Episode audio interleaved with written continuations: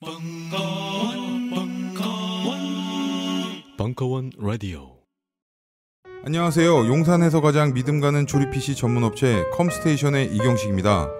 당장이라도 사용하고 있는 컴퓨터를 들어다 던지고 싶을 때 그럴 때를 대비해 저희 컴스테이션이 용산 선인상가 21동 1층 130호에서 기다리고 있습니다.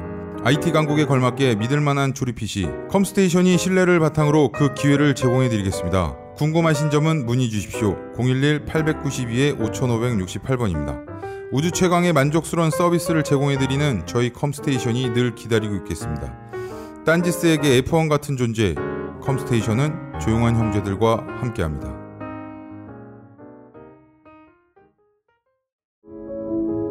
박한용 군함도 광복절 역사 특강 일부 수구와 보스의 구별법 완결편 2017년 8월 26일 강연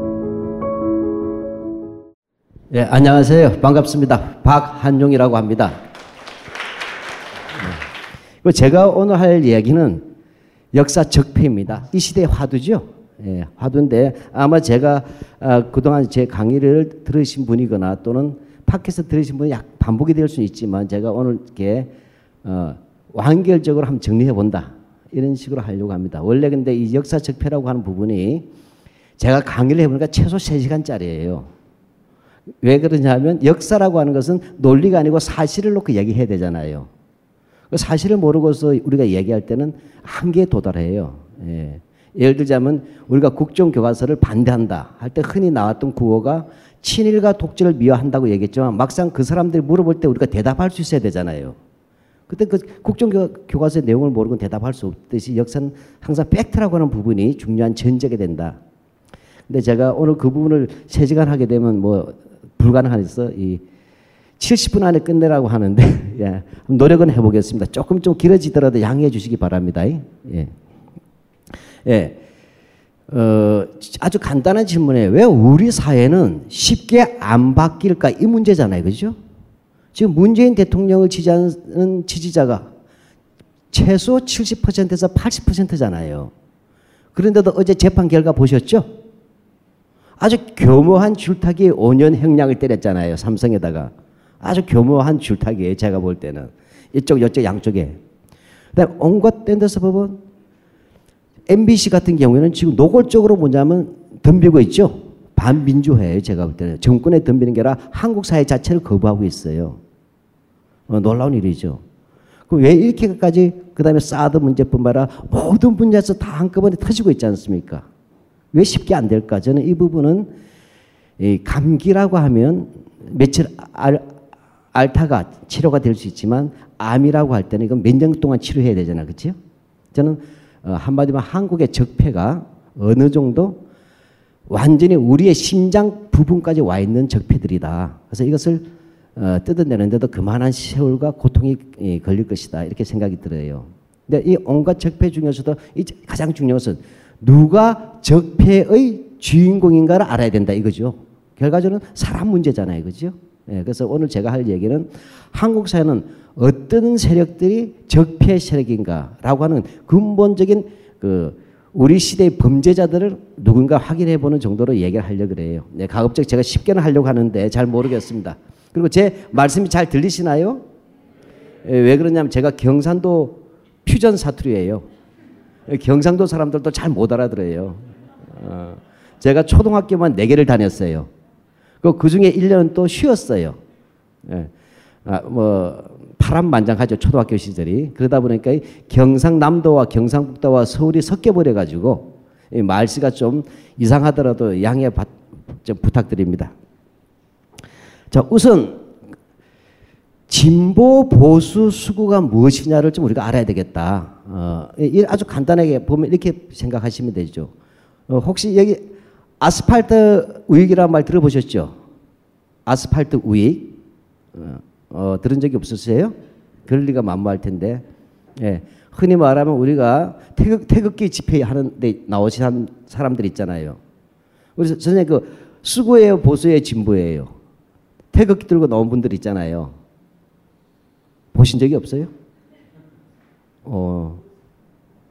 벙커에만 갇혀 계셨나, 그동안? 작년에 그 뜨거웠던 촛불 집회 때 반대 집회할 때 태극기 들고 나오신 분들 있잖아요. 어떻게 생각하세요? 혹시 보수예요, 진보예요, 수구예요? 모든 것은 실전입니다. 우리가 학문을 하는 이유는 실생활에서 바뀌기 위해서 하는 거예요. 어, 시험 문제가 아니고. 어, 흔히 그렇게 부르지 않아요. 쑥골이라고 부르지 않나요? 예, 뭐 그런 말을 쑥스러워 하세요.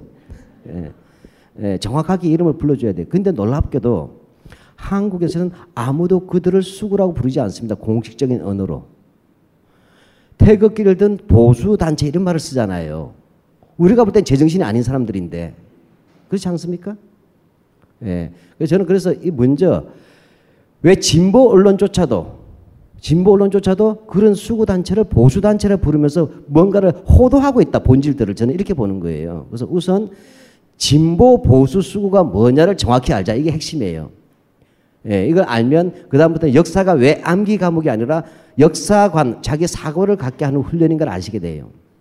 그래서 제가 예화를 들어보겠습니다. 혹시 제가 하, 풀어가는 얘기 중에서 여혐으로 오해하실 수는 있어요. 그러나 그게 아니고 어디까지 종갓집을 기준으로 한 종갓집 시어머니를 기준으로 한 세계관의 이야기니까 뭐 지금 젊은 여성들이 갖는 새로운 또는 양성평등의 관점에서 해석하지 말고 통상적으로 이해해 주시면 좋겠어요.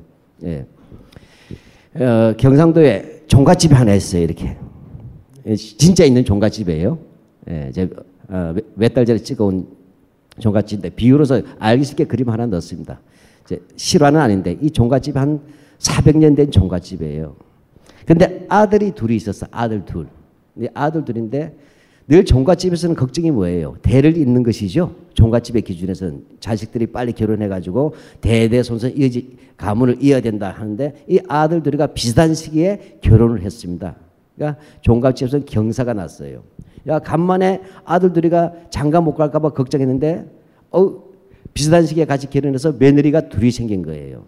네, 근데 이 두 이제 아들과 두 며느리는 서울에서 생활하고 있습니다. 그러니까 종갓집에 계신 종부, 그러니까 며느리, 며느리로 치면 시어머니가 되겠죠. 다 고민한 거예요. 자, 그럼 종갓집에서 이 며느리 둘이가 있을 때 뭘 제일 가르치고 싶어 할까요? 예, 편안하게. 시어머니라고 하면 종갓집. 예, 정확하세요. 종갓집은 제일 큰 게 제사 지내는 거예요. 그렇죠? 봉제사. 이게 지금의 기준에 종갓집을 기준으로 하는 얘기니까. 그러니까 제사할 때는 반드시 연결되는 것이 뭐냐? 음식이죠. 그 종갓집 김치란 게 나오잖아요. 예. 그러니까 얘들한테 우리 며느리들한테 우리 대대로 이어내려온 그러한 음식의 비법을 알려야 되겠다 해서 그래서 전화를 해서 두 며느리를 데리고 온 거예요. 그래서 경상도 어디까지 쫙 왔어요. 자 그렇게 해서 소술대문을 지나서 이 소술대문을 지나서 차 안으로 들어왔어요. 들어왔더니 며느리 둘이 들어오니까 집이 어마어마하게 큰 거야. 근데 그 사랑채 지나서 안채 지나서 뒤로 돌아가니까 뒤에 뒷마당에 나오겠죠 종갓집에. 그 뒷마당에 종갓집에는 뭐가 있어요? 예, 장독대가 있어요. 장독대 없는 종갓집은 없어요. 그래서 장독대 위에 보니까 장독이 수십 개가 쫙 깔린 거야. 예. 그래서 예, 죄송합니다. 장독대를 다 치워버렸네요. 예. 원래 있었는데. 예. 예. 자, 그리고 며느리들 기분 좋았겠죠? 야, 이렇게 많은 음식들이 있으니 참 행복해. 라고 했겠어요? 아니죠. 내 인생 조졌다. 평생 내가 장독대 운전하다가 내 인생 죽겠구나. 이렇게 생각했을 거 아니에요.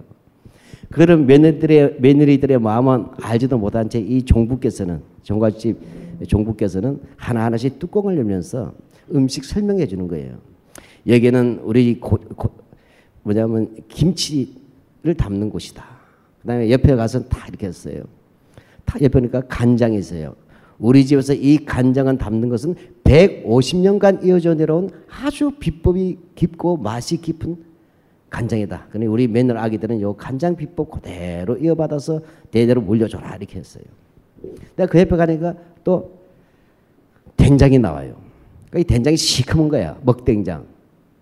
근데 또 자랑스럽게 이 된장을 보면서 이 된장은 우리 집에서 200년 된 비법이다 이렇게 했어요. 그래서 너희들이 이 된장 비법도 꼭 다음엔 그대로 배워라 이렇게 했습니다. 그다음에 마지막 딱 가면서 자랑스럽게 딱 마지막 딱 연 것이 뭐냐면 고추장이었어요. 고추장을 딱 여니까 위에 망사가 딱 쳐져 있어요. 옛날에 우리 어릴 때 고추장 풀어 간 기억이 있는 분들이 있을 거예요. 나이 드시면 그죠? 뭐밥 먹을 때 가면 장마 지나고 나서 점심 먹을 때 되면 할머니가 야 고추장 좀 퍼와라 하면 아주 싫었어요. 왜냐하면 뚜껑을 뒷마당까지 가서 뚜껑을 탁 열면 채가 나와요. 그물이 벌레들 못 들어가게. 근데 그걸 탁 열면 바로 빨간 게 안 나와. 그렇죠? 허연 게 나오기도 하고 시커먼 게 나오기도 해요. 여기에 내가 실제는 없지만 된장에는 나오지만 고추에도 있다고 치고 그 다음에 가만히 보면 빨간 데서 뭐가 하얀 게 꼬물꼬물해요. 그게 뭐죠? 구더기. 파리가 알을 놓잖아요. 그 그런 거 다 걸려내서 가져오는 게 참 싫었단 말이에요. 마찬가지로 이 종부께서 딱 뚜껑을 열고 채를 딱 걷어내니까 허연 곰팡이가 쓸어 있고 옆에는 시커멓게도 또 타, 산화가 돼가지고 고정이 시커멓기도 하고 그 안에서 빨간 게 꼬물꼬물한 게 뭐 움직이고 있는 거야. 이 순간 이 며느리들이 진중해야 되는데 자기도 모르게 둘째 며느리가 어머 이렇게 해버린 거예요. 기분 좋겠어요, 나쁘겠어요?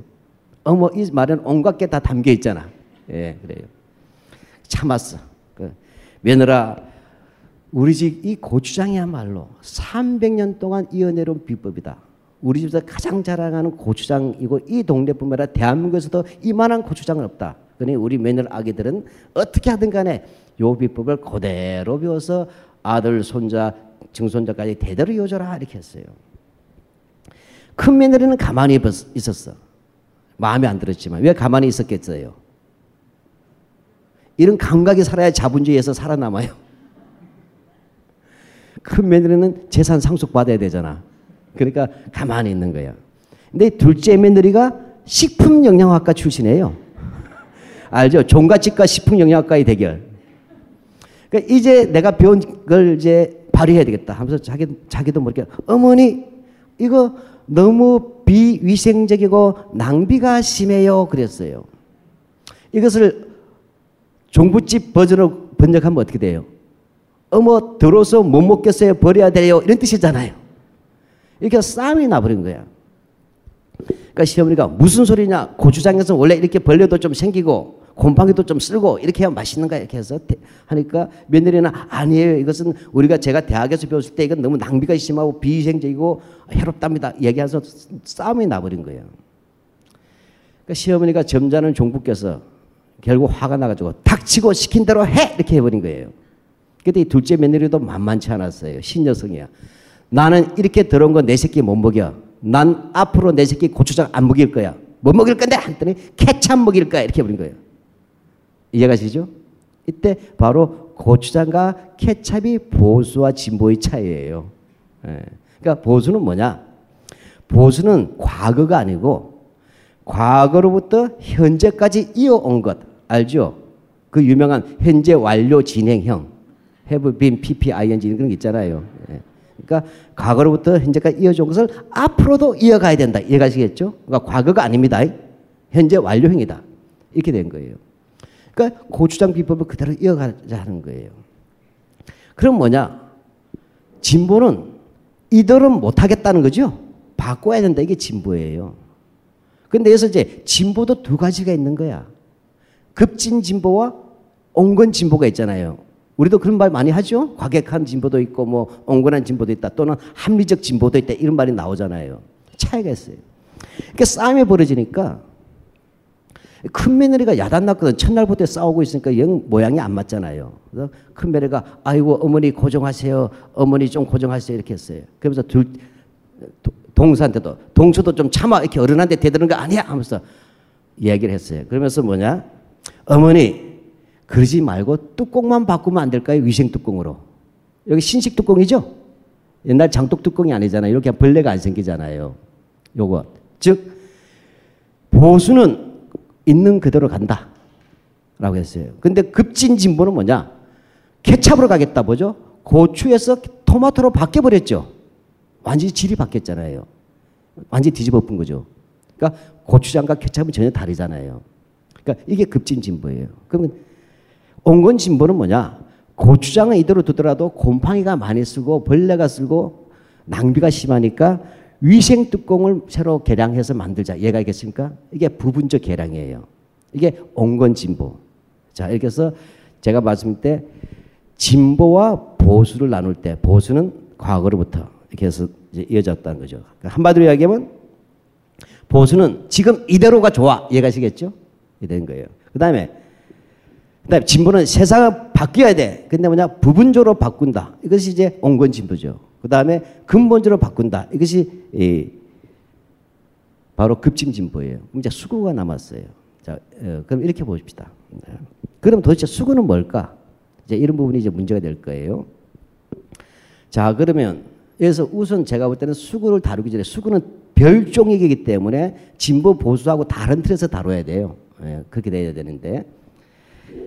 자, 그러면 저희에서 가장 중요한 것은 진보와 보수가 있을 때, 자, 물어볼게요. 어, 앞에 우리, 앞에 있는다고 해서 이렇게 비, 너무 이렇게 슬퍼하지 마시고, 진보가 더 도덕적이에요? 보수가 더 도덕적이에요? 우리는 모든 것은 실천, 실천입니다. 본인 생각에는 정답은 없어. 진보가 더 도덕적이에요? 보수가 더 도덕적이에요? 네? 예단할 수 없다. 라고 했나요? 예, 예. 그 말이 뭐, 이렇게, 대답할 수 없어서 그렇게 어렵게 얘기하시면 제가, 예. 예, 맞습니다. 여기서 중요한 것은 도덕적 가치가 아니라는 거 알아야 돼요. 왜냐하면 아마도 우리들 부모님들이 보수적일 수 있잖아요. 근데 우리 부모님들 더 부도덕하다고 생각할 수 없죠? 제가 말씀드린 것은 진보와 보수는 각각마다 자기 자신의 도덕률을 가지고 있는 거예요. 다만 누가 더 노력해야 된다? 진보가 더 자기 반성을 많이 해야 돼요. 대체로 보수가 가진 도덕이라고 하는 것은 오랜 세월 동안 합의 본 도덕이잖아요. 근데 진보는 뭐죠? 새로운 도덕을 가져올 때 뭐죠? 상당히 당황스러울 수 있죠. 음, 예를 들어 볼까요? 본인은 진보세요? 보수예요? 중간, 어중간하면 물어볼 수가 없잖아요. 예. 그럼 뒤에 계신 분, 본인은 진보예요? 보수예요? 어떤 면에서 진보고 어떤 면에서 보수가 참 문제예요. 내가 진보인지 보수인지 자기 자신을 정하지 못한다는 거죠. 지금, 지금 들어보니까. 이게 참 이상한데요. 어, 혹시 그 뒤에 분, 따님이 있다고 치고, 스물한 두 살쯤 됐는데, 이런 데서 엄마, 나는 아무래도 내 결혼 상대는 여자가 적성에 맞는 것 같아. 어때요? 기뻐요? 슬퍼요? 당혹스러워요? 네. 단호하게 얘기하시네, 두 분 다. 예를 들면 이 두 분이 어쩌면 진보일 수 있어도 결혼가에서 딸이 볼 때 보수적일 수 있죠. 그렇잖아요. 딸이 문제 제기할 거예요. 엄마 아빠는 늘 뭐냐면 수구들 잡고 보수들 없애고 진보해야 된다고 하는데 왜 내 결혼할 때는 이상하게 보수적이야. 엄마 잘 몰라? 일부 일체제도 알고 보면 몇백 년 안 된 거야. 그렇잖아요. 그죠? 완전한 일부 일체제란 것은.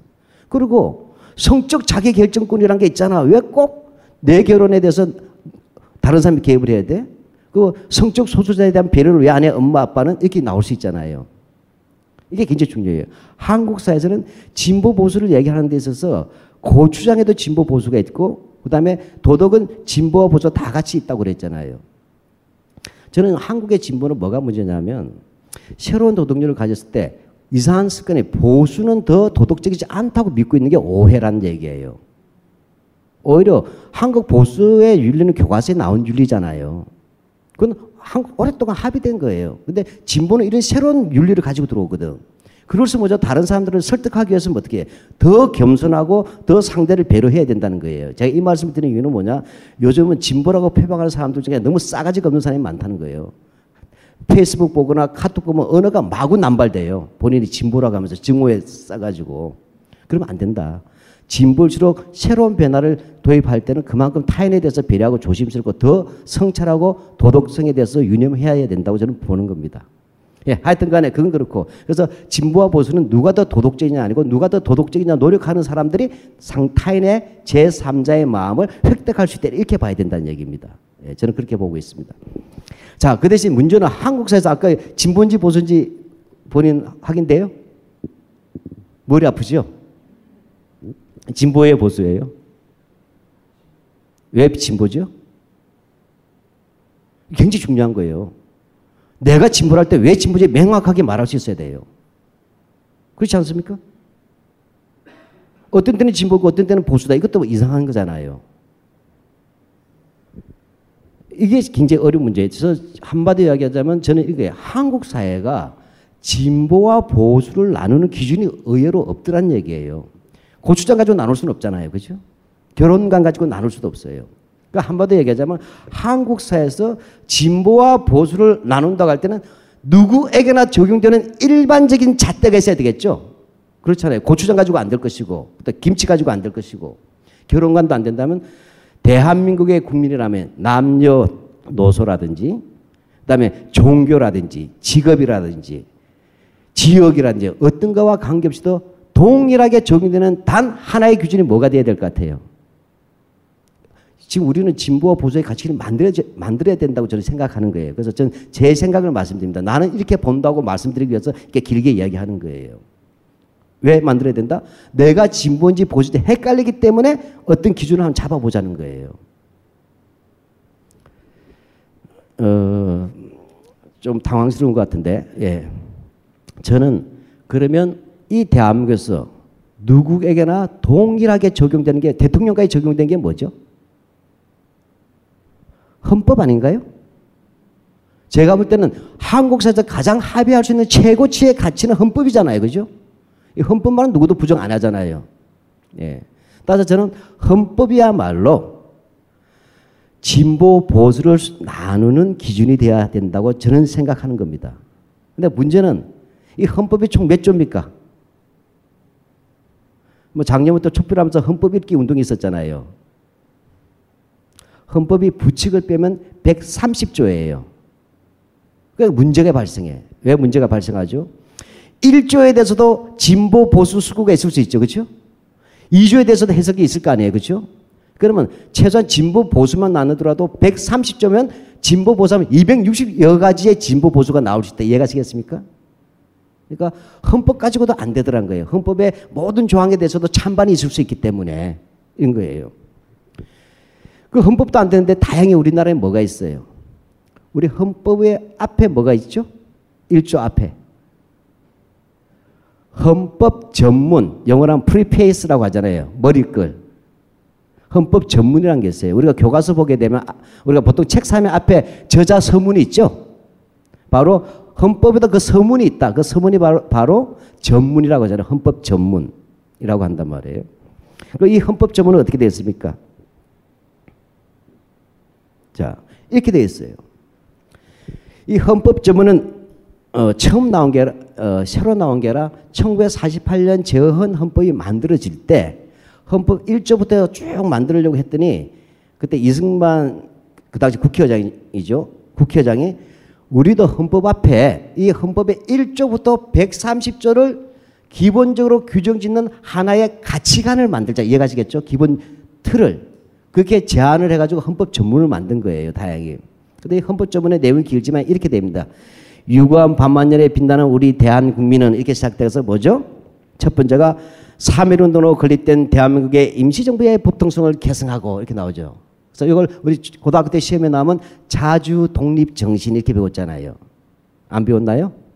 어, 네, 관계 없습니다. 예. 두 번째로 뭐죠? 1960년 불의의 한간 4.19 민주 이념을 계승하고 해서 민주 정신이 이렇게 됩니다. 네, 마지막으로 뭐냐면 조국의 민주개혁은 나중에 들어간 거지만 조국의 민주개혁과 평화적 통일의 사명에 입각하여 해서 마지막은 뭐냐 평화통일 정신이 이렇게 되죠. 그래서 우리나라 헌법은 뭐죠? 세 가지가 있는 거예요. 자주 독립 사상, 그 다음에 민주 사상, 그 다음에 세 번째 평화 통일 이렇게 돼 있죠. 이게 헌법의 3대 정신이에요. 몰랐다면 지금 아시면 됩니다. 근데 또 문제가 발생해. 뭐죠? 또 세 개잖아. 그렇죠? 한 개만 있어야 되는데 뭐죠? 하나는 짧게 보면 자주와 민주와 아, 자주와 민주 아, 아니죠. 자주 독립과 민주와 평화잖아요. 그죠? 세 개가 있는 거잖아요. 그럼 여기도 여섯 가지가 나올 수 있죠? 어, 그래서 한 번 더 가자. 그래서 제가 묻는 거예요. 우리 기독교도 뭐가 있어요? 믿음과 소망과 사랑 중에 기억하시죠? 이제 교회도 안 나가시고 예. 그 많은 기독교 신자가 많은데도 교회도 안 나가실까? 예. 기독교도 보면 믿음, 소망, 사랑 세 가지가 나오잖아요. 3대 그죠? 정신으로서 기독교 3대 정신. 근데 뭐예요? 뭐라고 합니까? 믿음과 소망과 사랑 중에 그 중에 제일은 뭐라고 했습니까? 사랑해요. 그랬죠. 마찬가지예요. 그럼 제가 다시 물어볼게요. 헌법에서도 자주와 민주와 평화 중에 그 중에 제일은 무엇입니까? 어, 놀랐어요? 그 중에 제일은 헌법 1조가 되니라 이렇게 불렀어요. 이해갑니까? 그래서 헌법 1조가 바로 자주 독립이냐 민주냐 평화 통일할 때 이 세 가지가 무엇이 어떻게 되야 된다면 그것은 헌법 1조에 들어간다. 이해가시겠죠? 그럼 우리나라 헌법 1조는 뭐예요? 대한민국은 민주공화국이다. 그죠? 이건, 이건 장제 촛불할 때 많이 외쳤잖아요. 그죠? 대한민국은 민주공화국이다 했잖아요. 모든 권력은 국민으로부터 나온다고 헌법 1조가 나왔었잖아요. 이게 1조예요. 아하, 이제 해석이 되는 거예요. 왜 우리들의 선조들은 헌법 1조를 민주공화국으로 했느냐 하면 일제시대 때 자주 독립을 해서 독립국가를 만들더라도 독재국가로 해서는 안 된다 이런 얘기인데 알겠습니까? 그러니까 해방 후에 이승만은 그 약속을 버린 거죠? 그런 얘기를 하는 거예요. 그러니까 해방 후에 우리가 조선의 왕조, 중시의 왕조 체제에 있다가 그 다음에 일제의 식민지 노예로 있다가 이제 독립운동에서 만들어질 나라는 뭐다?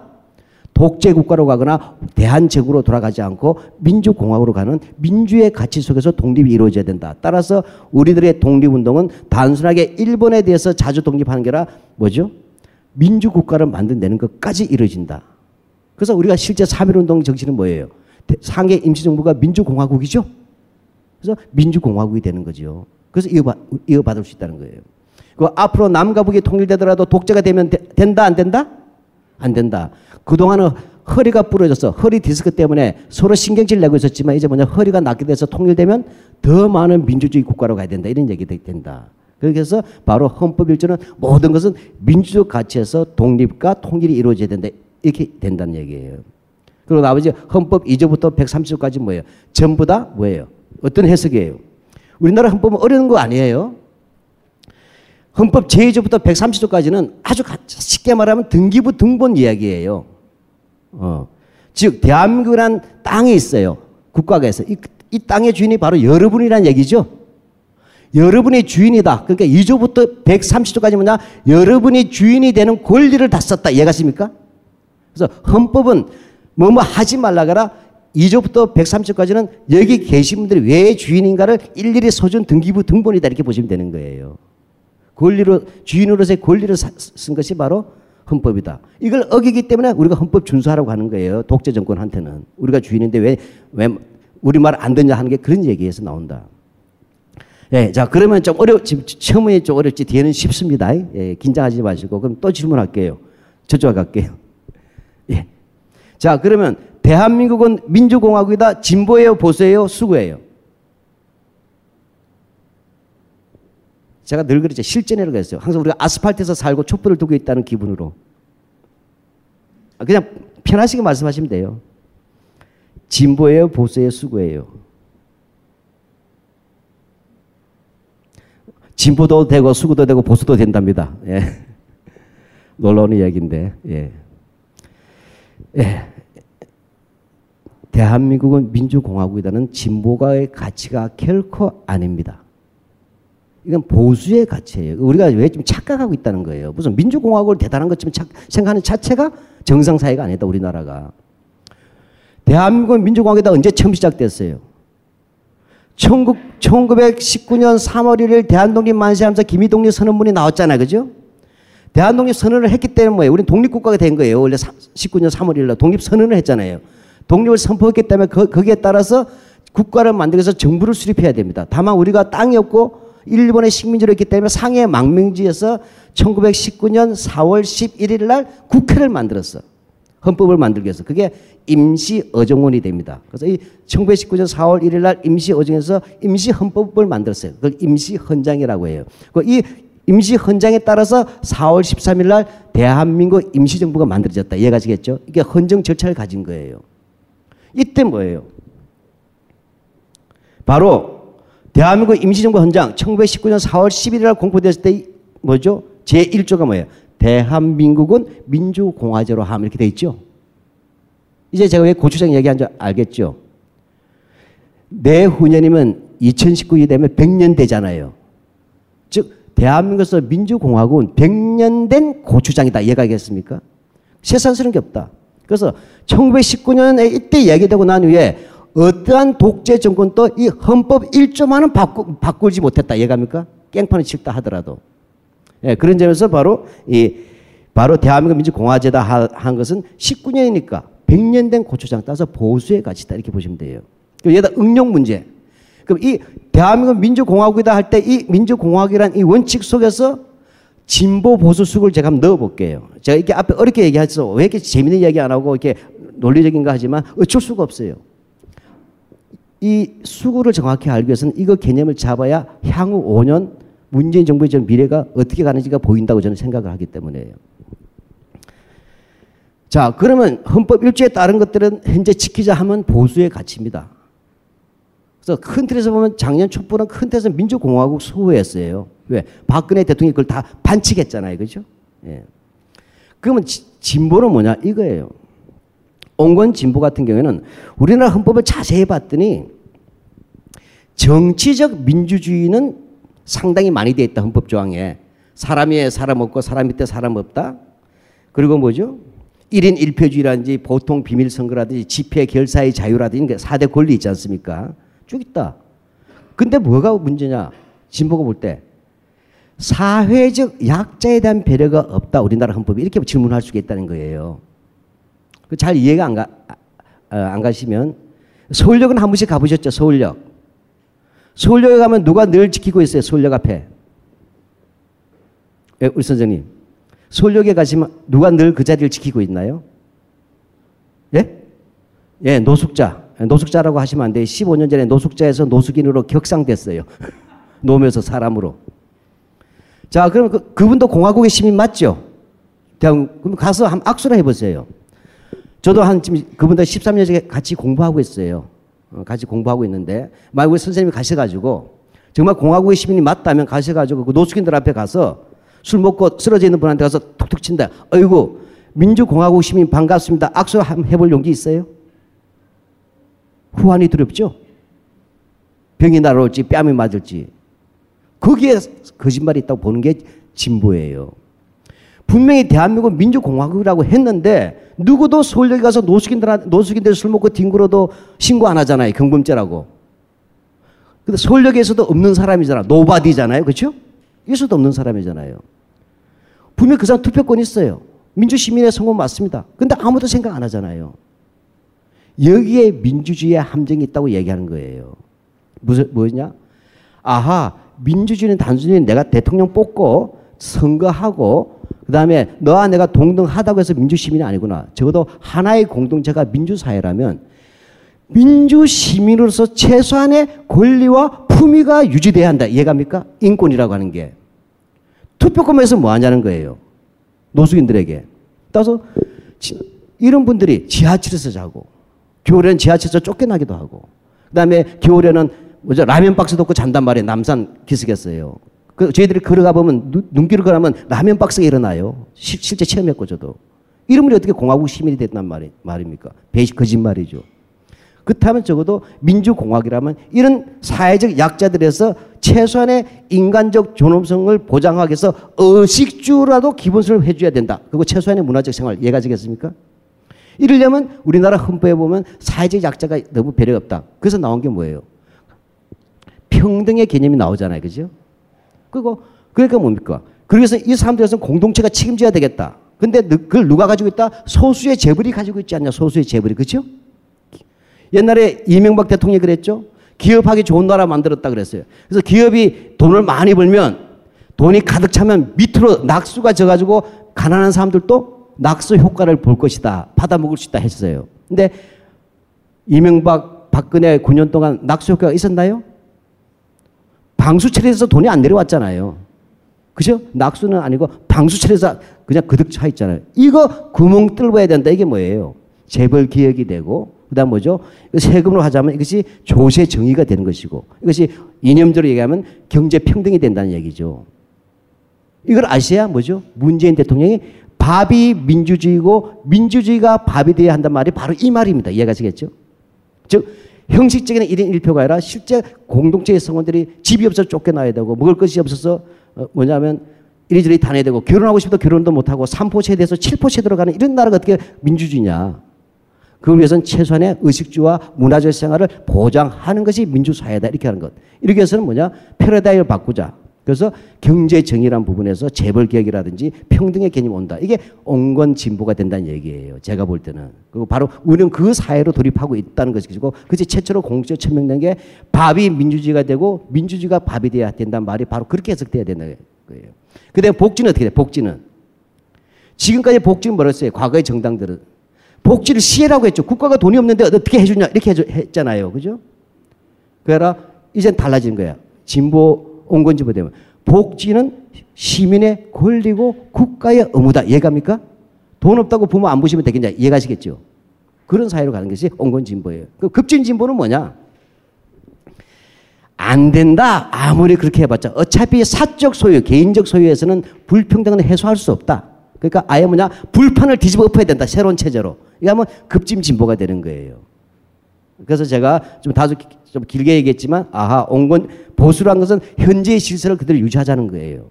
그다음에 온건 진보는 그 속에서 평등과 경제적 평등을 매겨서 삶의 조건을 보장해 줘야 된다. OECD 국가답게.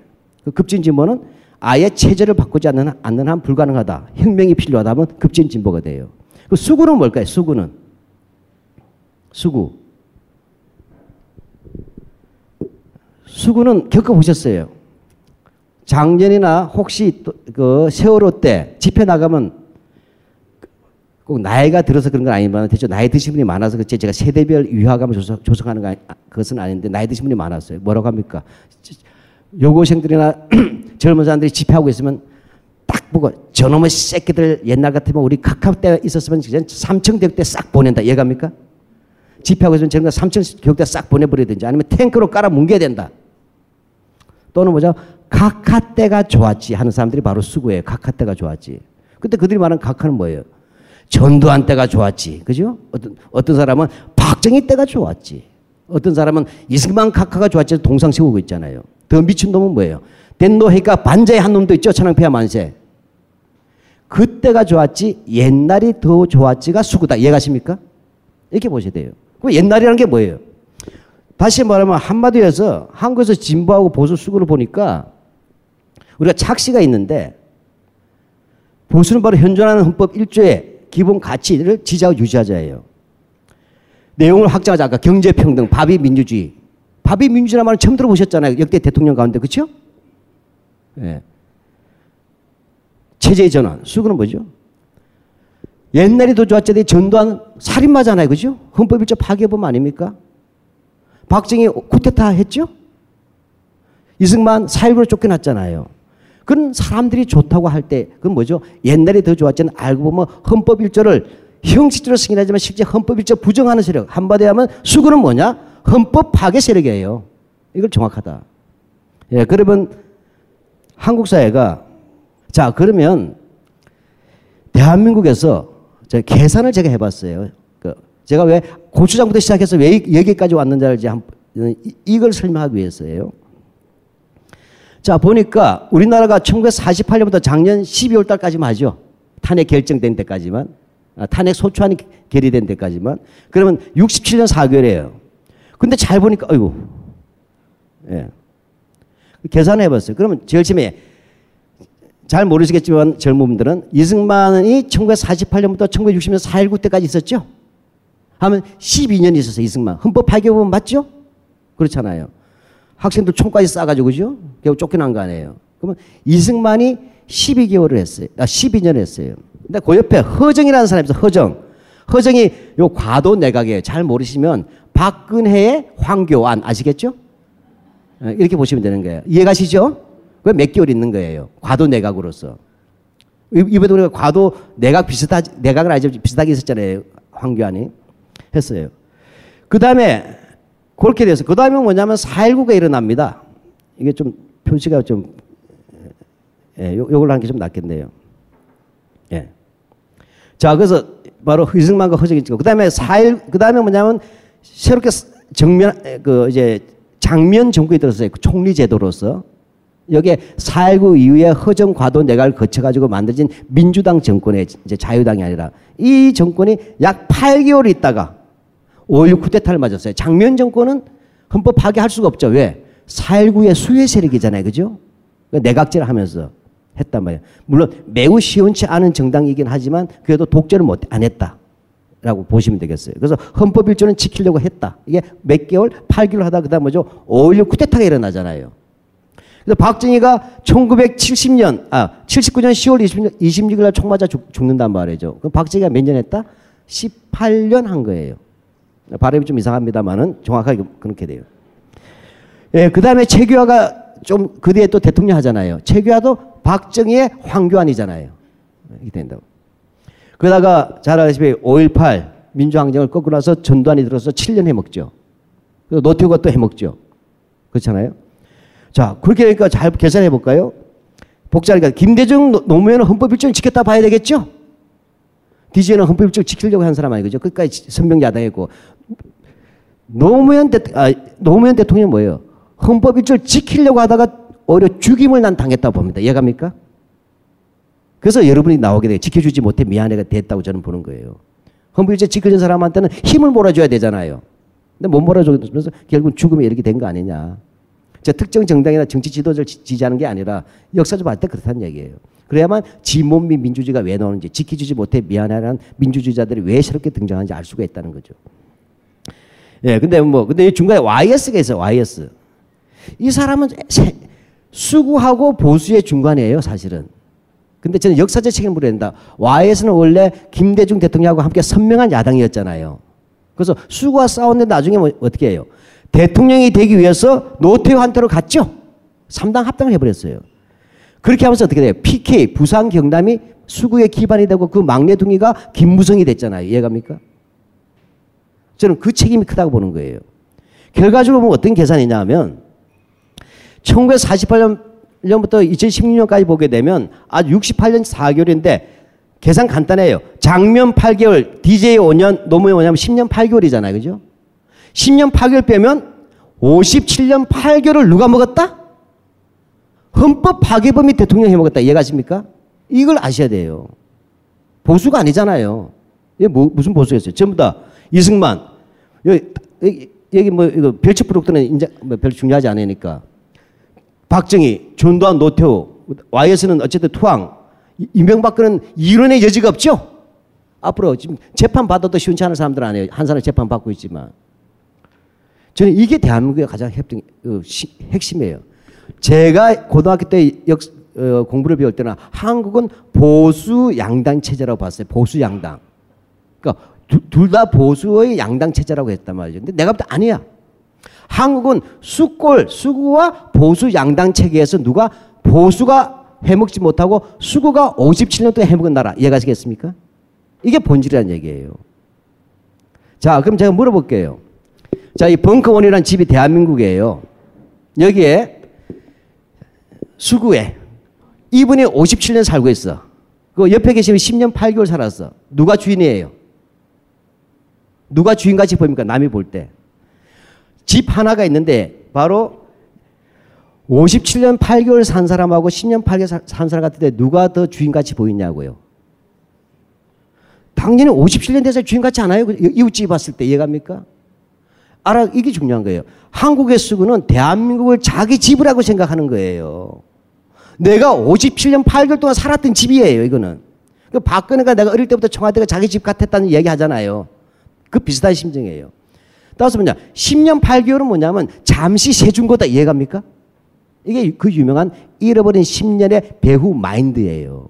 그러니까 잃어버린 10년을 왜 이들은 새로운 대통령을 투표에서도 인정하지 않는가는 깊은 마음을 알아야 돼요. 이들은 헌법이고 투표를 인정하는 게 아니에요. 대한민국은 자기들이 만들고 자기들이 57년 동안 갖고 있다는 얘기를 하는 거예요.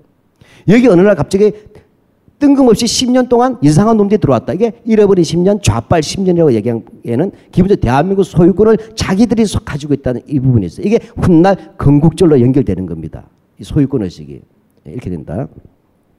예. 그러면 예서 역사의 하들 뭐예요? 그럼 이들이 57년 동안 57년 동안 유지했던 비결이 뭐냐? 이게 중요하잖아요. 그죠?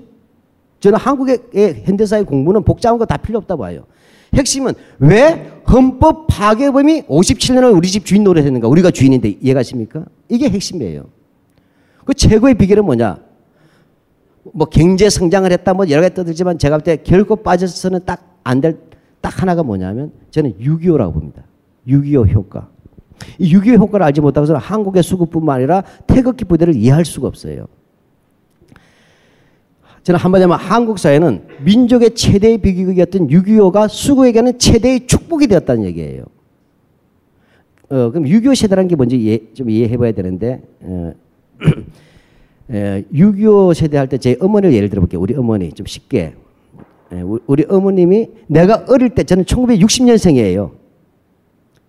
1960년생이라는 것이 잘 모르시면 일제로부터 해방된 지 15년밖에 안 됐어. 6.25 전쟁 끝난 지 7년, 7년 밖에 안 된 세대다. 이해가시겠죠? 지금 여기 계신 분들은 뭐예요? 광주 이야기 하잖아. 5.18. 그거 37년 전 얘기예요. 그 간격을 이해하셔야 돼. 역사의 거리 간격들을 이해가십니까? 그 저는 어릴 때부터 늘 들은 게 뭐예요? 일제 때 대동아 전쟁 얘기하고 우리 어머니한테 두 번째 6.25 전쟁 이야기였어요. 그래서 우리 어머니가 이런 이야기 했어요. 옛날에는 뭐, 어, 저녁 때는 텔레비전도 없고 라디오도 없으니까 어머니 얘기 듣는 게 옛날에는 취미였어요. 어릴 때는.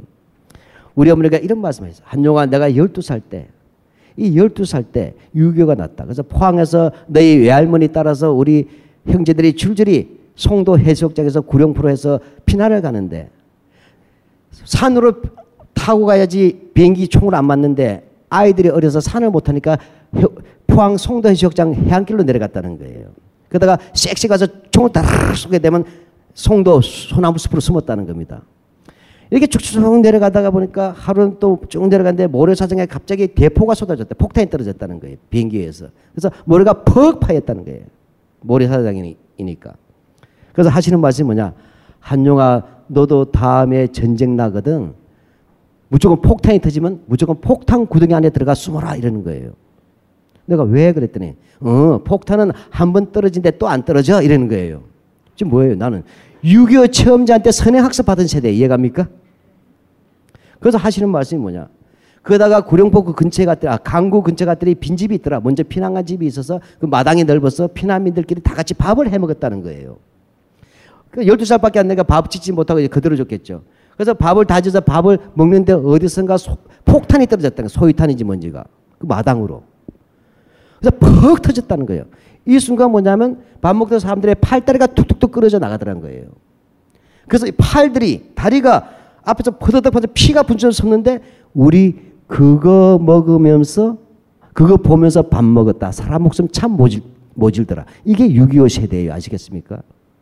지금 가장 젊은 분들이 이해 못하는 게 왜 나이 먹은 사람은 6.25만 얘기할까 이해가 안 가지만 그만한 경험 해보신 적 있어요? 어릴 때? 없잖아요. 그죠? 이들은 불과 12살밖에 안 되고 우리 어머니만 하더라도 그 팔다리가 피, 피분술 손에서 밥을 먹었던 사람이에요. 그 다음 뭐예요? 우리 이모 보면 6.25 때 얘기하면 뭐예요?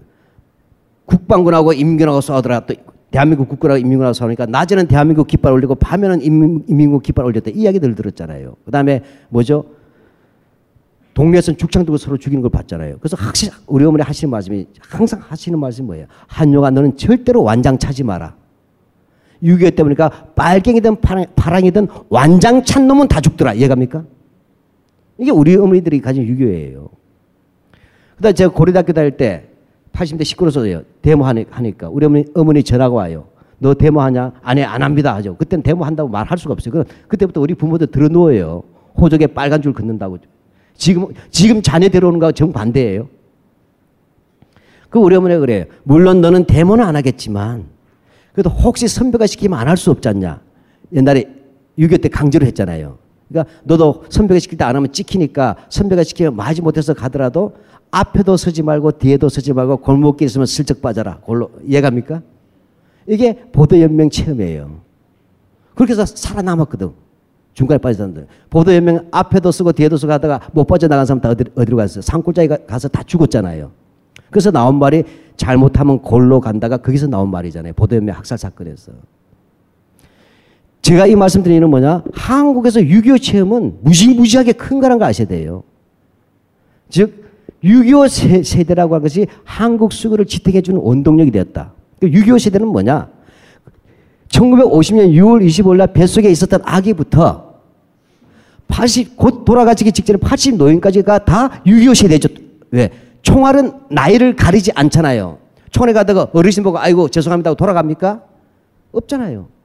전국적으로 3년 동안 모든 세대에게 이루어진 공통된 가장 강력하고 무서운 공포가 6.25 공포예요. 그 공포를 우리가 인정해 줘야 되는 겁니다. 때문에 우리 어릴 때 보면 어른들끼리 아이고 6.25 때 어땠습니까 하면 어른들끼리 얘기할 때 아이고 말도 마이소 경상도 말 아이고 말도 마이소 하면 그렇습니다 하고 끝나요. 왜? 더 설명할 게 없어. 다 똑같으니까. 이 세대가 수구를 지탱시켜 준 거예요. 왜? 한국의 수구는 딴거 없어요. 6.25는 이 공포를 이용한 거예요. 그 선거 때만 되면 어떻게 합니까? 또 한 번 전쟁 맛 좀 볼래? 이게 늘 이거잖아요. 그죠? 뭔가 선거 때만 되면 어떻게 해요? 북한에서 총을 쏜다든지 대포를 쏜다든지 심지어는 총을 쏴달라고 됐잖아요. 남쪽에 안전기획부에서 유해창 때 그쵸? 선거 때문에 되면 북풍이 몰아치잖아요. 작년엔 북풍이 안 되니까 뭘 했어요? 동남풍을 몰아쳐 왔죠? 동남아시아에서 들어왔잖아요. 북한 여성들을 수십 명을. 이게 뭐예요? 지금 말하자면 한국에서 수구의 장수 비결은 정책이 아니었다. 한국의 모두의 6.25 세대들이 겪었던 그 공포들, 이 공포들을 가지고서 그냥 다시 한번 니들 전쟁 맛 좀 볼래 할 때 부모들은 뭐예요? 아이고 그 끔찍한 전쟁 어떻게 내가 또 해? 이해가시겠습니까? 우리 손주 새끼들 이제 또 어떻게 피난사를 시켜? 그럼 어떻게 해요? 차라리 독재라도 낫다. 전쟁보다는 이해갑니까? 전쟁을 막기 위해서 왜 어떻게 돼? 지도자를 중심으로 해서 여당을 중심으로 해서 일치 단결한다. 이게 총화 단결 아니에요. 이렇게 간다. 이게 바로 기호 1번의 세계고 안보의 세계예요. 그래서 한국에서 안보 논리는 바로 수구가 유교의 체험을 가져간다. 그것이 바로 수구의 장수 비결이었다 저는 보는 겁니다. 다만 여기서 중요한 것은 그럼 우리 부모가 수구냐? 아니에요. 우리 부모님이 수구가 아니라 수구는 뭐냐? 그런 공통된 역사 경험을 가진 사람들한테 딴 생각 하지 말고 6.25만 생각해라. 알겠습니까? 다른 말로 하면 상기하자 6.25만 떠드는 놈들이 수교다. 이거예요. 그러니까 우리 부모는 그 체험이 워낙 강하지만 평소에 얘기 안 하잖아요. 그죠? 자식들 키우느라고 바쁘니까. 근데 항상 뭐예요? 딴 생각하지 말고 6.25만 생각해 하고 이렇게 떠드는 놈들이 바로 수구다. 이해가시겠죠? 예. 그러니까 수구와 우리 부모를 섞으면 안 된다.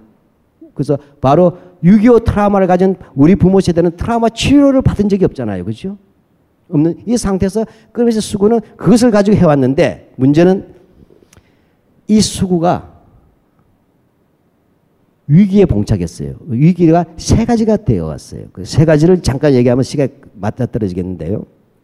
일단 제 이야기의 핵심은 앞에서 봤지만 이렇게 수구가 장수했는데 이 장수의 비결을 제가 볼 때는 한마디 얘기하면 6.25 세대하고 그다음 우리 세대예요.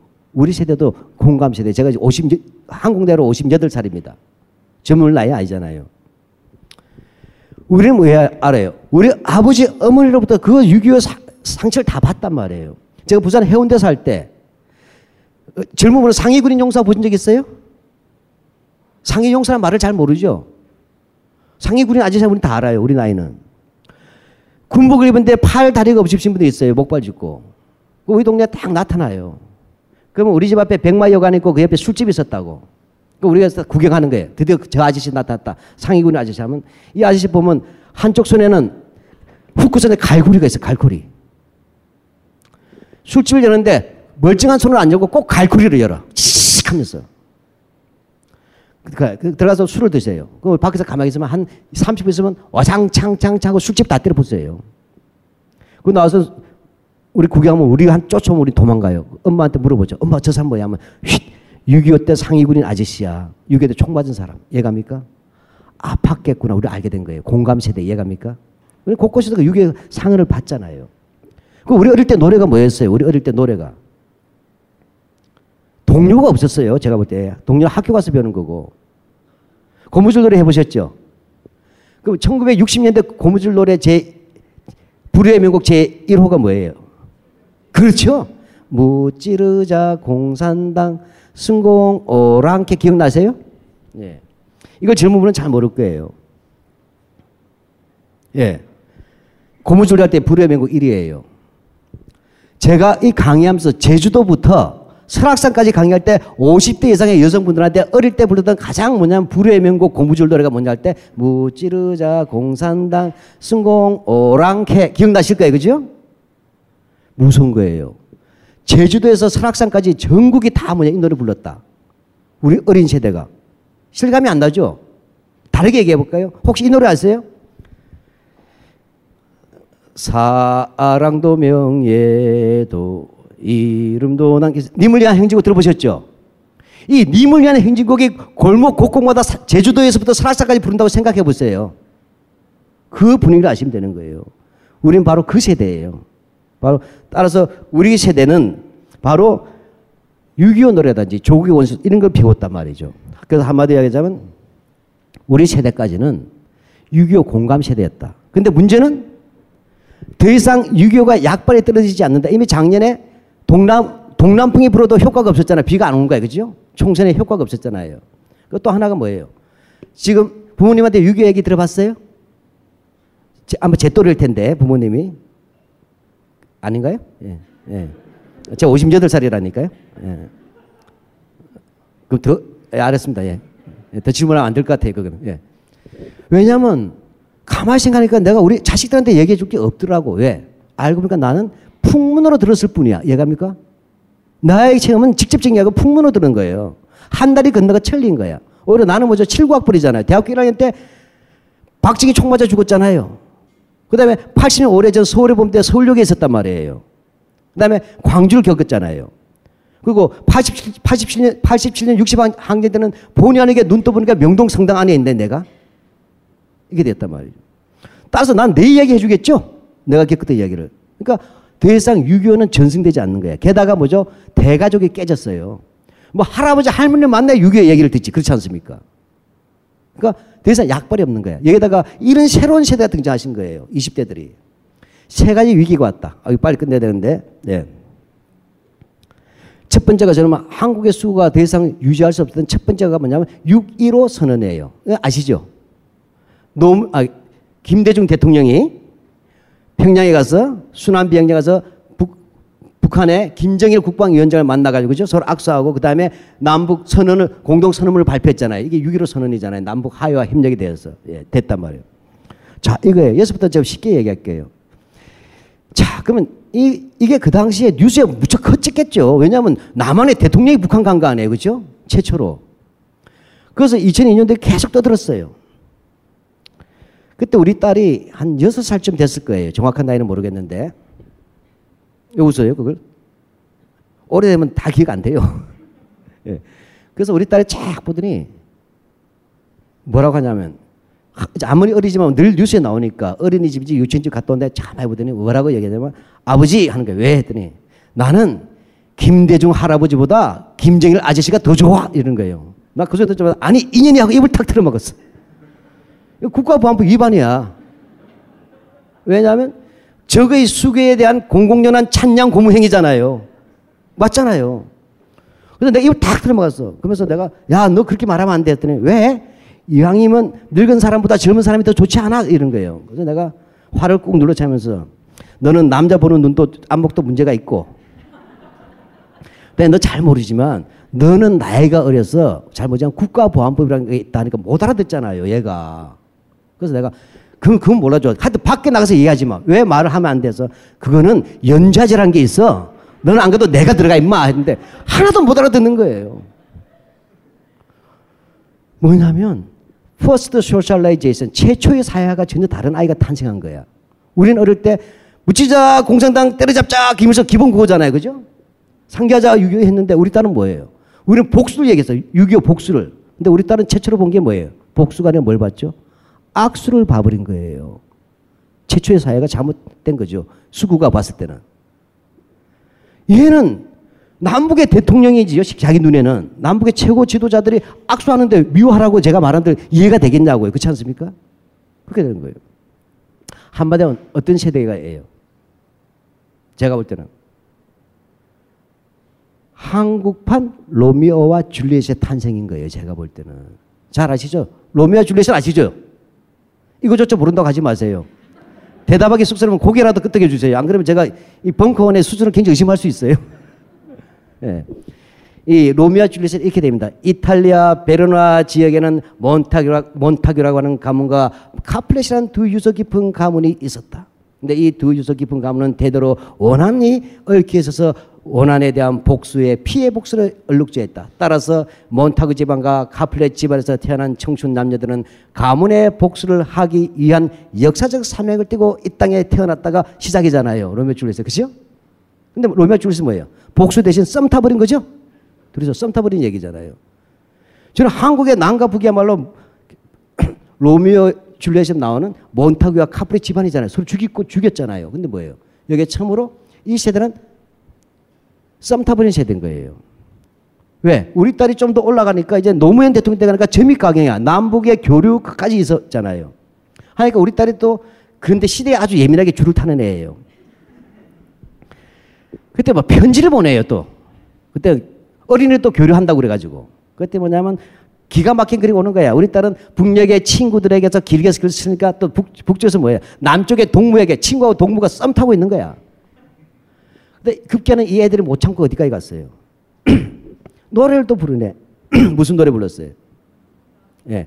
반갑습니다. 반갑습니다. 기억나시죠?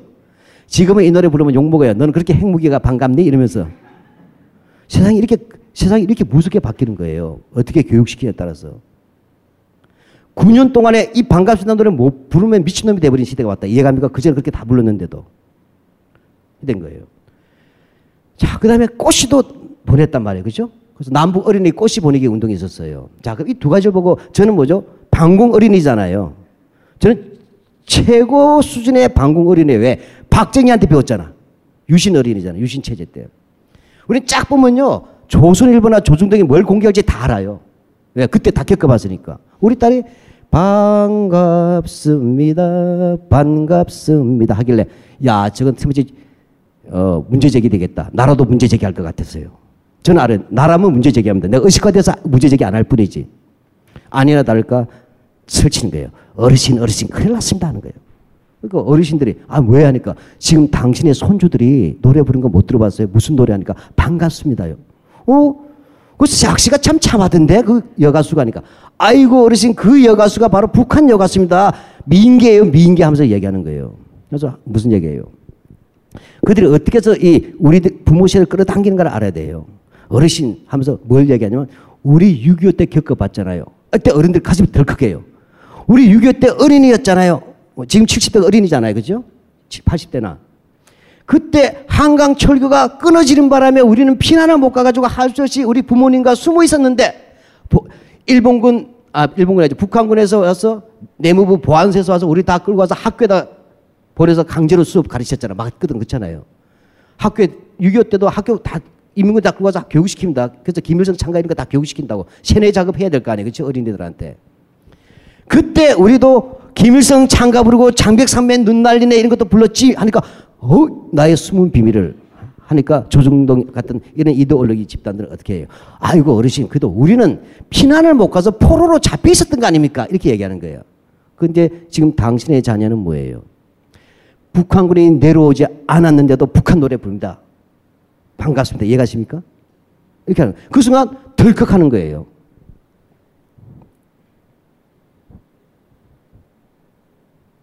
이거 다 지금 그렇잖아요. 김대중 때 북한 노래 반갑습니다 기억하냐? 좌빨들의 북한의 거부감이 없어진 것 같다. 이때 북한 노래 엑스나게 떴지? 이렇게 된 거예요. 다 이런 거 세뇌하니까 조심해야 된다. 이런 얘기를 하는 거예요.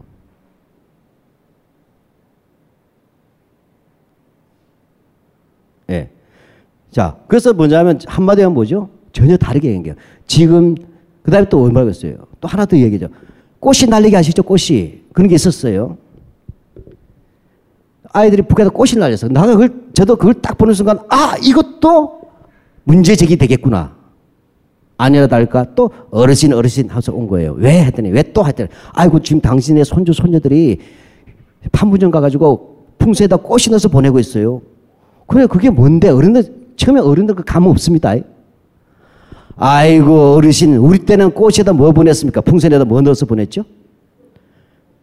삐라죠 삐라. 삐라를 넣어서 보내도 시원찮을 바에 당신의 손주 손녀들은 북한의 통일전선 전략에 속아가지고 꽃을 보내고 있습니다. 나라 망조가 들었습니다. 그러니까 우린 실제로 옛날 삐라 넣어서 보냈었잖아요. 풍선에다가. 그리고 이거 안 되겠는데 합니다. 그렇게 해서 어떻게 돼요? MB 때 MB가 대통령 되자마자 교회에서 제일 먼저 시작한 게 뭐예요? 크리스마스 날. 북한에다가 풍선에다 삐라 넣어서 보냈잖아요. 그죠? 얘들아, 풍선에는 꽃이가 아니라 삐라를 넣어서 보내야 된다. 재교육이 시작된 거예요. 그렇게 하면서. 그 재교육한 거예요. 그 지금 탈북자들이 그 대행하고 있고 그렇게 되는 거예요. 한마디로 뭐죠? 이들은 제가 볼 때는 한국판 로미오와 줄리엣의 탄생이죠. 새로운 세대의 탄생이에요. 증오와 갈등과 원한을 짓고 처음으로 악수로 시작해서 반갑습니다 했던 이 세대들인데 한국의 수국을 물어본다. 지금 당신의 손주가 손녀가 종북이 되고 있습니다라고 몰아붙인 게 종북이에요.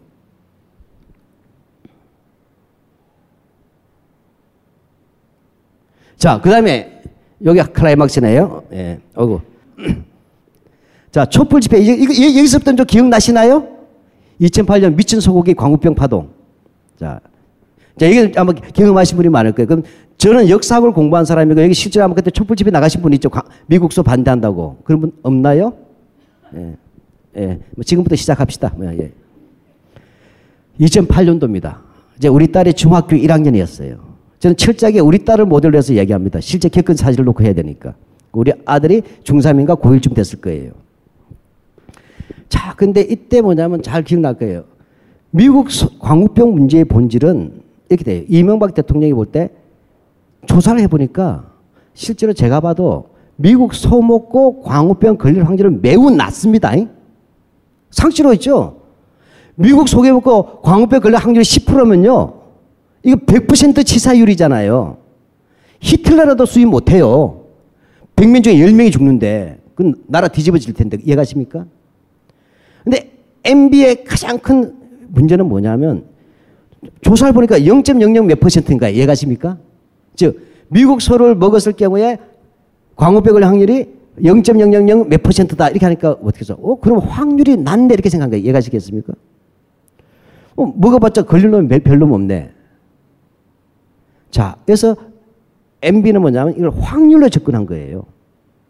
물론 확률 이전에 미리 수입할 결심을 선 사람이지만.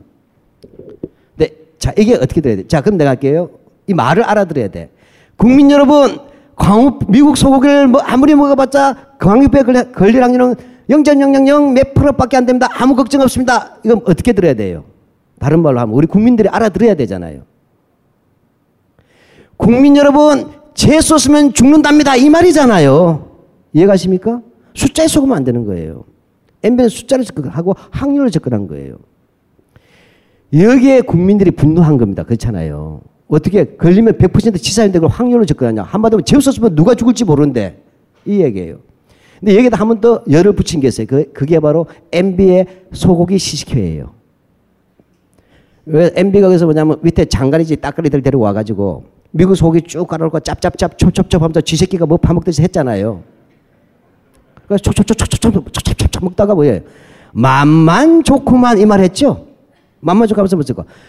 국민 여러분 미국 소고기 값싸고 질 좋고 맛있으니 많이 드세요 이 말을 한 거예요. 이거 무슨 소리예요? 내가 그거 텔레비전 보다가 죄송한 편인데 천박하게 얘기하면 꼭지가 돌았어.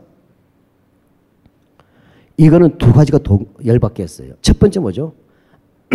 한국의 대통령이라는 놈이 뭐죠? 홈쇼핑센터 미국 소고기 판촉 직원이 된 거잖아요. 쇼 호스트. 짭짭짭짭짭 맛있네요, 맛있네요, 많이 드세요. 이거 텔레비전 늘 보도 홈쇼핑 짓 하고 자빠졌잖아요, 대통령이. 그것도 한우도 아니고 미국 소 놓고 이해갑니까? 이건 전 세계적으로 있을 수 없는 일이에요. 어떻게 해서 한국의 일국의 대통령이 말이지 미국 소고기 판촉 사, 사원이 돼가지고 짭짭짭 초초초하고 많이 먹으라고 얘기를 합니까? 열받았어요. 그래서 막 열받았어요. 그때 우리 사모님께서는 부엌에서 이거 부인이 이거 영상 보시면 안 되는데 칼질을 열심히 하다가 흥 나는 그놈의 소고기 뭐 실컷 먹고 광우병이나 걸려봤으면 좋겠다 이해갑니까? 이해가시죠? 거기에는 망감이 교차하는 표현이 있잖아요. 그죠? 나는 광우병 걸려도 그놈의 소고기라도 실컷 먹어봐서 좋겠다고 탁탁탁탁 하는 거예요. 그 순간 제가 머쓱해졌는데 이때 우리 딸이 한마디 한 거예요. 뭐죠? 맛 좋고 질 좋고 값싸다 이게 무슨 뜻인지 알아맞혀야 되는 거예요. 알아들어야 돼요. 말을. 이게 무슨 뜻이에요? 부모들도 몰랐어. 나도 몰랐어. 근데 중학생들 알아챈 거야.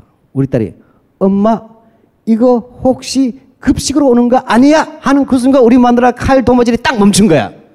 계산이 달라진 거다. 이해가십니까? 급식 이렇게 하는 순간 급식은 2009년부터 본격화 되지만 2008년부터 얘기가 시작되잖아요. 또그 안에 들어 급식 있잖아요. 어떻게 되겠어요? 계산을 한 거야.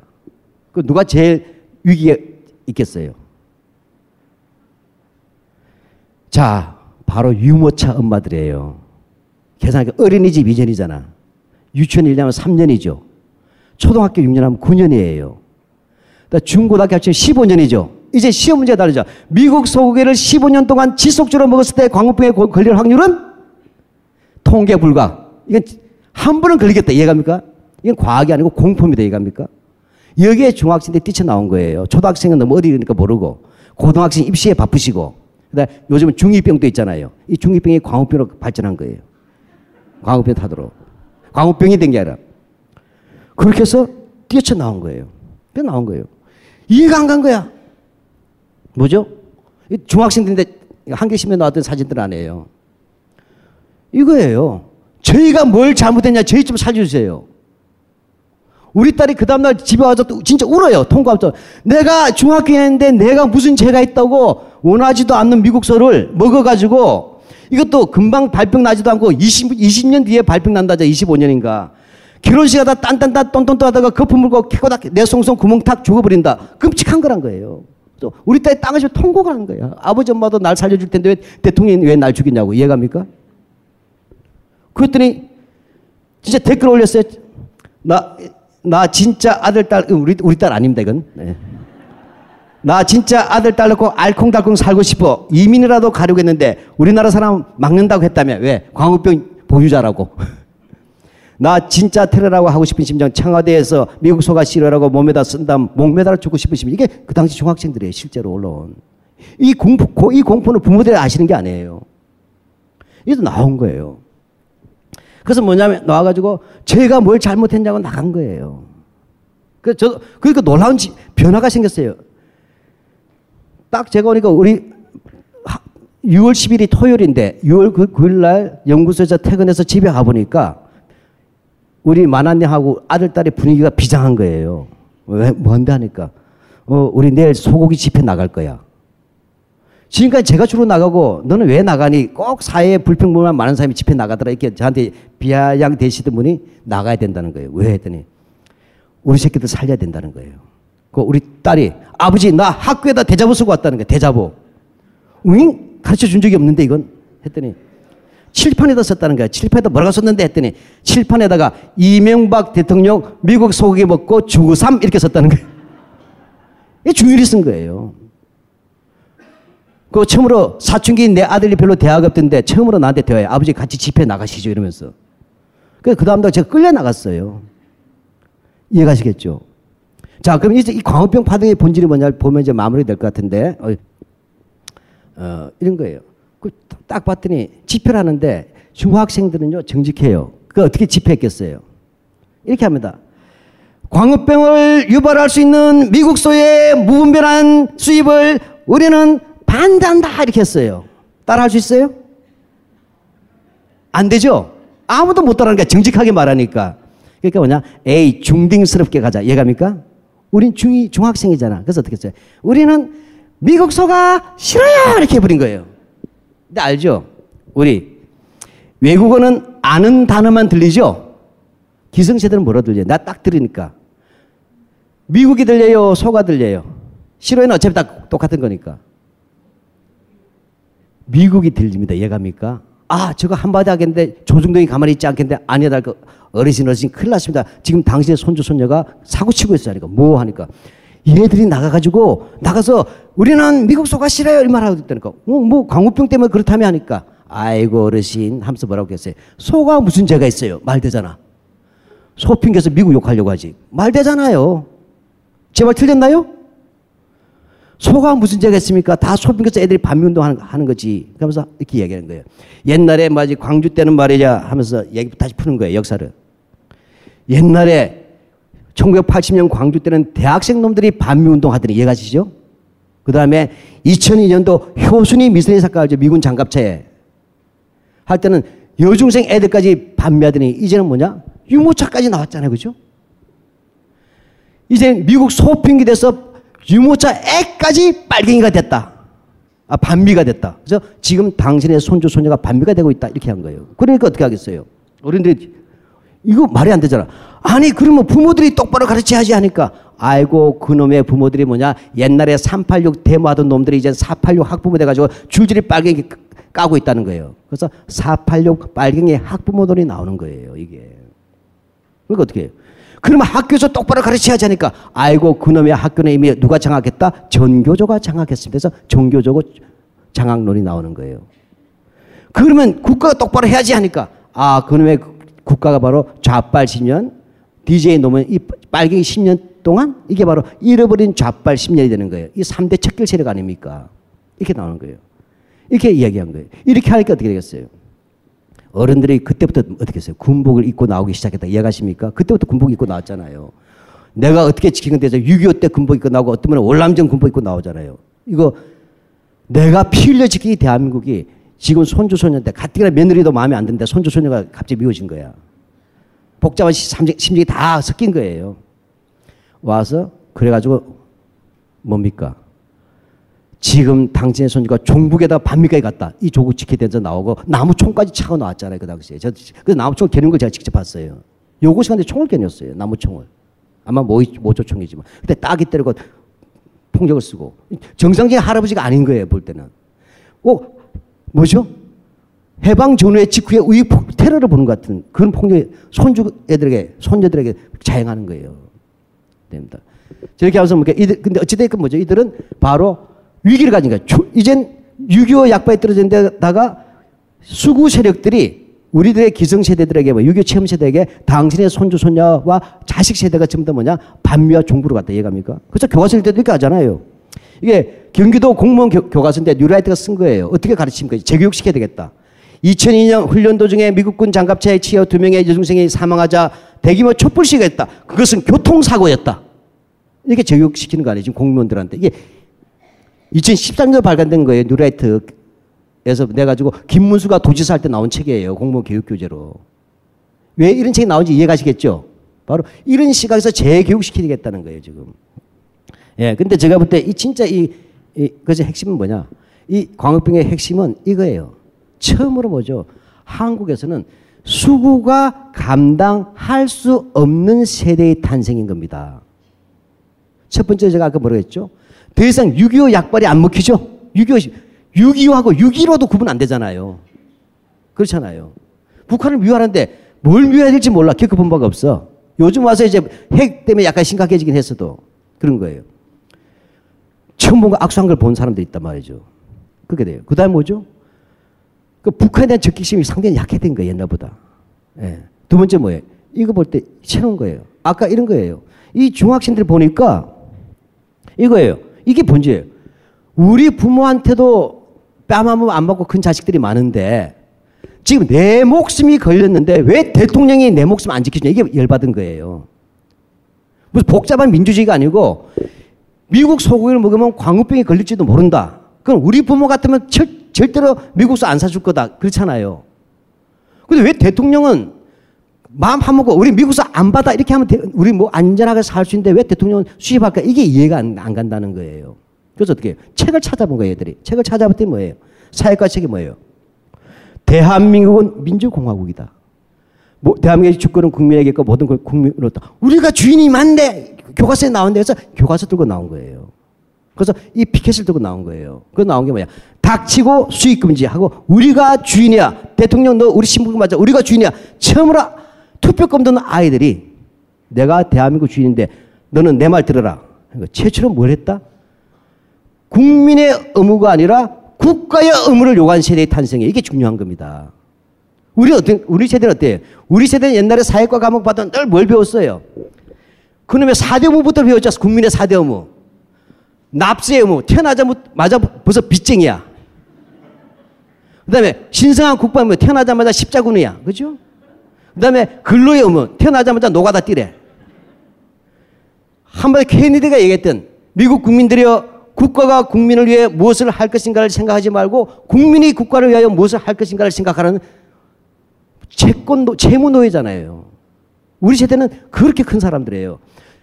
행복하기 위해서 태어난 세대가 아니라 국가에 충성하고 국가에 무슨 빚져서 태어나. 근데 우리 아들 딸은 뭐예요? 가장 위대한 민주주의자는 뭔지 아세요? 민주주의 이론은 몰라도 돼. 독재가 체질에 안 맞는 사람이 최고의 민주주의자입니다. 이해가십니까? 지금 10대, 20대는 독재하면요. 거의 정신병원으로 갈 거예요. 적응이 안 돼가지고. 그렇죠. 지금 줄 서서 가라면 왜 줄 서서 가야 되는지도 모르잖아요. 이 애들은 뭐예요? 처음으로 보니까 우리가 주인이에요. 목숨이 걸리다 보니까 책 찾아보니까 주권이 우리에게 다 그래서 닥치고 너는 우리 말대로 해서 처음으로 국가에다 명령한 세대예요. 저는 이것이야말로 한국 세대의 새로운 미래에 대한 것이 나왔다. 이들이 이건 다 생략하죠.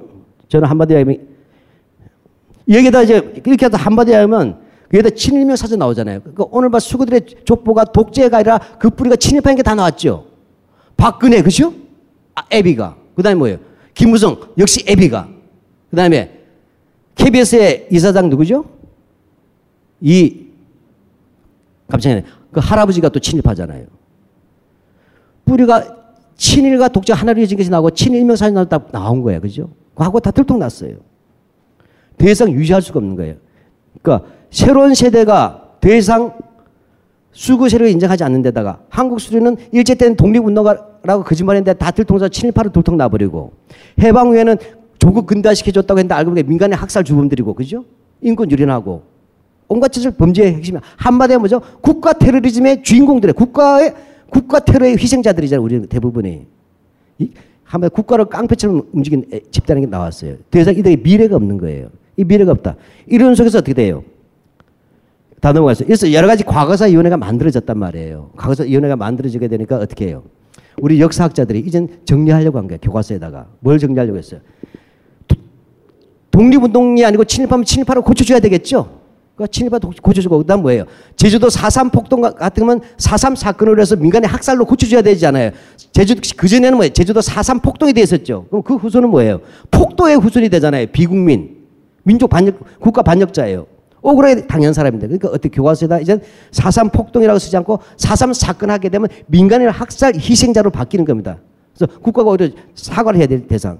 근데 광주 사태도 광주 민주항쟁 고쳐야 되잖아요. 그래서 우리 역사학자들이 이걸 딱 쓰려고 했어요.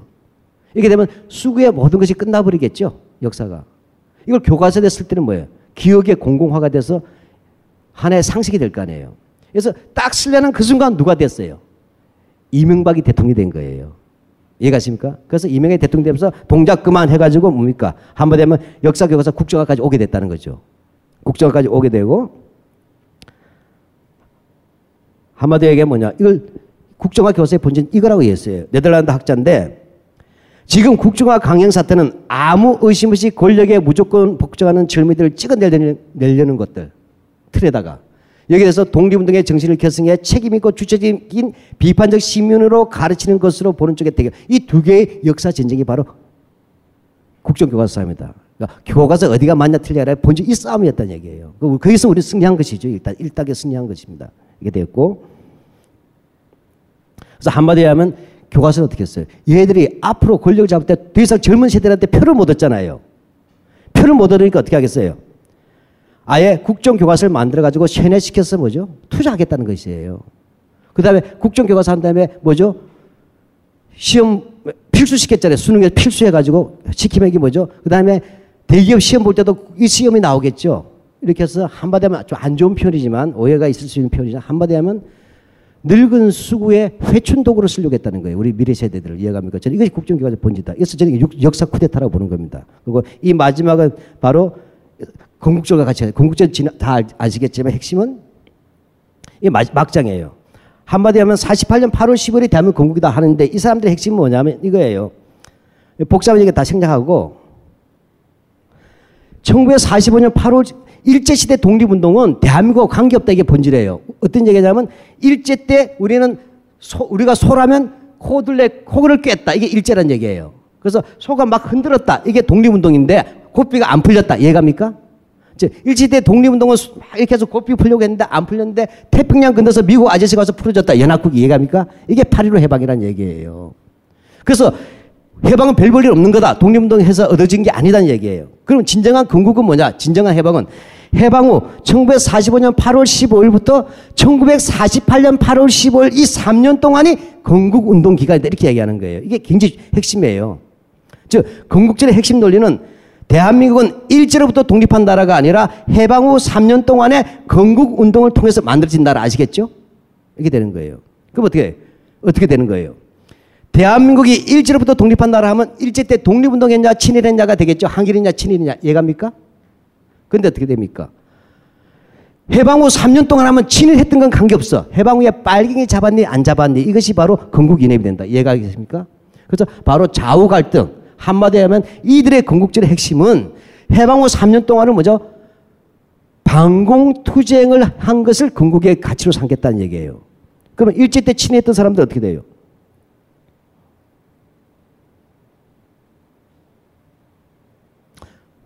한마디로 얘기하면 일제 때 고등계 행사도 노독술 나오잖아요. 이런 것, 어이구, 죄송합니다. 예, 먼저 끝내라는 얘기 같습니다. 예. 예, 한마디로 하면 이 건국적 핵심은 이런 얘기가 돼요. 즉, 일제 때 아무리 악질 친일파였더라도 해방 후에 빨갱이만 때려잡으면 건국 공로조 간다. 그게 뭐예요? 서북 청전당 가서 사람들 된다는 얘기입니다. 서청. 그 김구 선생은 어떻게 돼요? 분단 반대했잖아요. 그래서 나온 거 아니에요. 김구 선생은 독립운동에 공로는 있지만 대한민국의 건국이나 하등 공, 뭐냐면 공로가 없어서 대한민국 건국 공로자를 할 수 없다고 한 게 KBS 이사장은 이인호자의 공식 발언이잖아요. 김구 선생은 뭐가 돼? 대한민국의 반국가 사범이 되는 게 건국절이에요. 그 결과적으로 뭐죠? 제1공화국 때 이승만 더하기 이승만에 붙어 먹었던 친일파 있죠. 이들을 건국의 아버지로 만들려는 게 건국절 음모예요. 그래서 제가 이걸 환부역조, 독립운동을 우리 일제와 싸운 독립운동 가는데 대한민국을 해먹는 것은 친일파가 해먹는 거예요. 독재자들하고. 이게 건국절이다. 그래서 제가 시간이 많이 초과가 돼가지고 이 말의 핵심은 오늘날 한국사에서 역사 적폐를 이야기하는 이유는 수많은 정치, 경제, 법조 다 얘기하지만 이들의 원뿌리가 바로 친일로부터 시작해가지고 그들이 친미로 바뀌고 그들이 독재로 둥지를 트고 반공과 냉장, 냉전, 냉전 의식으로 무장해가지고 헌법을 파괴하면서 기득권을 이용하면서 재벌과 결탁한 세력들 이들이 이뤄낸 총체적 바이러스가 적폐다 이런 말씀 드리고 싶어요. 그래서 쉽지 않은 거지만 그래서 이 새로운 촛불의 5년은 뭐냐? 저는 복잡한 운동하지 말고 수구 일제 청소 기간으로 잡아서 다시는 발붙이 못하도록 싸워야 된다. 그리고 그러기 위해서 제 연구소도 그 출발로서 박정희 기념관을 묻어버릴 역사관을 준비한 게 바로 식민지 역사 박물관이에요. 그래서 박정희 기념관 대신 식민지 역사 박물관 만들어서 일제 잔재대 해방 후에 유신 독재까지 어떻게 이원들을 전시함으로써 다시는 이들이 발, 발붙이지 않게 에, 에, 바로잡자 이런 얘기입니다. 예, 너무 길어서 죄송합니다. 박정희 닮아서 20분이나 초과 달성했습니다. 죄송합니다. 이 강연은 벙커원 홈페이지와 앱에서 동영상으로 보실 수 있습니다. 벙커원, 벙커원, 벙커원 라디오.